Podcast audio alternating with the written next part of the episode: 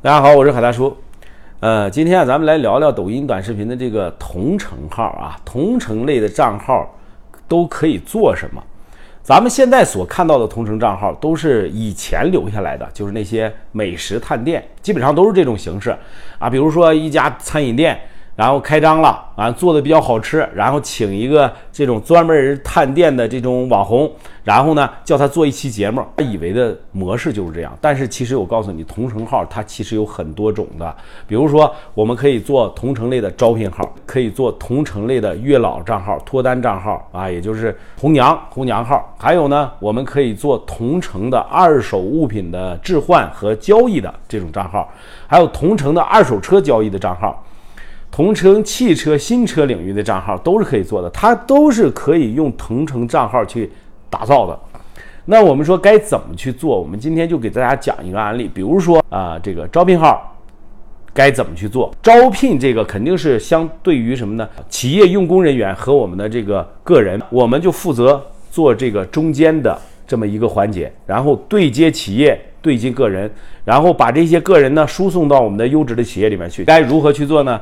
啊，首先大家都知道，那个现在的这个小企业啊，它都是这个招人，不能说难吧，啊，反正很费劲。比如说要有 boss 直聘，要有什么五八同城的招聘啊，什么什么乱七八糟的很多招聘网站，但是他们都有一个共性，都是先交钱后办事儿，甚至是五八同城做到很绝的一步，就是五块钱看一个简历，啊，那对于我们来讲的话，这就是商机。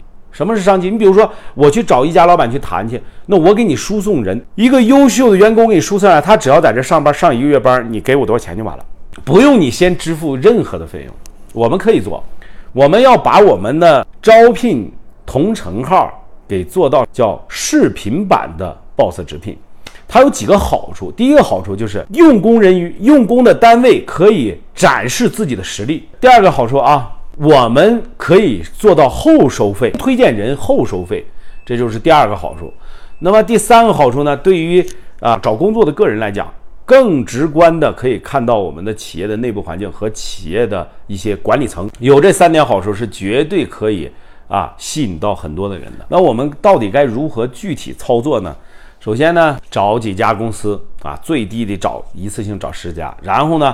啊，带着你的设备去拍采访 HR 或者说总经理，那么采访他们什么呢？就是你们的今年的用工的岗位的需求啊，然后对用工人员的一些要求，还有薪资待遇这些东西讲清楚讲明白就可以了。然后把你的视频发出去，发出去以后呢，你的粉丝们就会关注到你的这个视频，然后有这个有这个找工作需求的人就会联系到你，然后你再按照企业的需求。然后把人推过去就可以了。其实它是一个很复杂的事儿，啊，你作为一个中间人的话，你得把这个需求要到，然后呢，再把这个人才留到手里，然后再一对一的对接。那么我们就叫做招聘号。其实它还是比较难的啊。但是话又说回来了，啥不难呢？现在做点啥事儿不难，是吧？你也就是啊。记记用工单位，然后把这个需要找工作的人也记录一下，然后把他们对接起来，就是这么简单。实际上它也不是什么复杂的，但是你听起来好像很复杂。有些人会提很多的问题啊，比如说他会发现很多问题，他说我做不了，为啥呢？因为我找不到这么多企业。啊，你有没有七大姑八大姨、小姨子、小舅子，还有什么姐夫啊，什么乱七八糟的这些亲戚有没有？我就不信他们没有开公司的。如果你在一个城市里，你连这点人脉都没有的话，算了，啥也不用想了，在家里面躺着就行了。从你的亲朋好友身上去下手，然后找到他们，采访他们，需要用什么人，我们再给他去做推荐就可以了。做推荐，一个人多少多少钱，你们自己算计好就可以了，就是这么简单啊。今天就讲一个叫同城的招聘号，好了，今天就到这里。